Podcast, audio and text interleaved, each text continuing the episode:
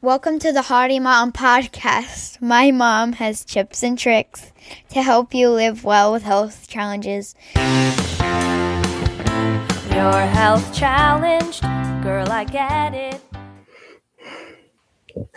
Hey, it's Jen, and I am here today to talk about what I learned from young children with special needs about myself and about how adults with special needs or with diagnoses of any kind, maybe it's IBS or cancer or muscular dystrophy or whatever, there's so many things that we can learn from these young kids because they haven't learned to be negative about any of this yet. They haven't learned to be biased against it or judgy about it. They just live with it. Right. And so here are 15 different things that we can learn from young kids with disabilities or with special needs.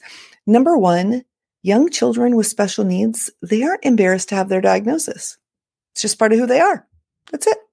They're happy. It's okay. So what? I've got autism. No big deal. Number two, young children with special needs don't feel guilty for being challenged or for being sick. If it's something that makes them sick, they don't feel guilty. They're not like, Oh, mom, I'm so sorry that you keep having to take me to the doctor, or I'm so sorry that you keep having to take me to these therapies or treatment. No, they're just like, cool, we're going. Thank you for taking me. This is what we do. Number three, young children with special needs don't judge anyone. It's a beautiful thing. It is so beautiful. They might notice that an, another child has differences or an adult has differences, and they may say something about it, but they're not judging. They're just asking if they're curious. Number four, young children with special needs like everyone, and they just want to be friends. That's it. That goes along with the lack of judgmentalness, I think. Number five, they have reasonable expectations for themselves. So for me as a mom, I have expectations of myself sometimes. I've talked about expectations. It was a whole episode. And sometimes I don't live up to them, but these kids don't. Six, they're willing to try to do things we might not think they can. And often they succeed because they don't have that thing in their head saying, Oh, don't do it. Don't do it. It's scary. Don't try it. They're like, no, so what? So I have limitations. I'm going to push them and see where I end up. And a lot of times they end up in a crazy great place. Seven, they don't pity themselves. I'll just leave that one. And eight, they don't blame others for their problems. I'll just leave that one alone too. Nine, they have the biggest, most most authentic smiles. Seriously, they're just happy. 10, they push themselves to be the best they can without focusing on the difficulty they have getting there. So if I have a child with, with autism and being in a crowd is a hard thing and there's a lot of sensory issues, they are going to push and push and push and not focus on, oh my gosh, this is so hard. Oh my gosh, whatever. They're like, no, I want to do this thing and I'm going to do it.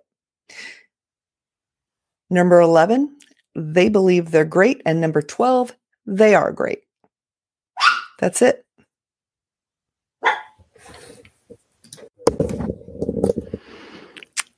Number 13, lucky 13, they see their wheelchair, walker, braces, auxiliary things that they need as just part of what makes them them. They're not like, oh my gosh, I have this wheelchair or whatever. No, a young child with special needs is like, bring it on. This is so cool. I get an extra thing. I know my daughter had uh, had hearing aids and she was like so excited about it. And she wanted bright ones and she wanted to put stickers on them and she wanted all these things because it was exciting. 14, they see hope and plan for the future, a future as bright as anyone else's. They're not sitting there going, Oh man, one day I'm not going to do whatever. No, no, there's none of that. They just, they're like, I want to be a pilot. I want to be an astronaut. I want to be a nurse. I want to be whatever it is that anyone else would want to be. I am going to want to do that too. And they're going to strive for it. You know what? They're going to do it because they're awesome. And they've had to overcome things they don't even realize they've had to overcome that have made them stronger. And 15, the last one, therapy is fun for them. physical therapy, occupational therapy, speech, they can't wait to go and they can't wait to succeed. And how nice would it be if our doctor said, Oh, you need to go to, you know, a couple months of physical therapy. And we were like, great. I can't wait. Oh my gosh, it's going to make me so much better. When can I go? How often can I go? And please bring me back right? Well, part of that is that they make kids therapy really fun and it's awesome, but also they just don't have that stigma attached. So as you're going about your day and you're going to your next doctor's appointment or your therapy appointment or your treatment or whatever you're doing, or when you look at yourself in the mirror and you see like glasses or whatever it is that you need for you, like you pass by a big mirror and you're in your wheelchair, you've got your cane, instead of thinking, oh, you know, having your little pity party or whatever's going on, just think, you know what? I'm rocking this chair today right? I am rocking this cane today.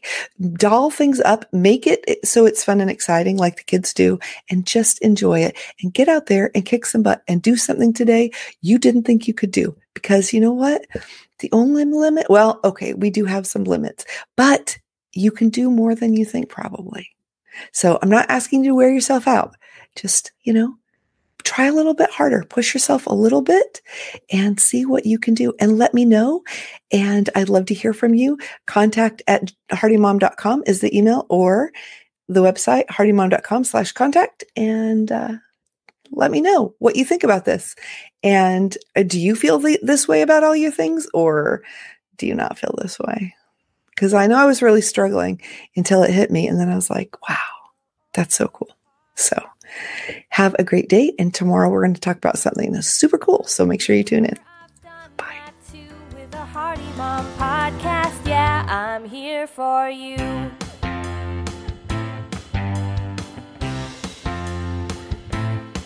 Tips and tricks here that will help you. There's advice from experts and interviews. Find time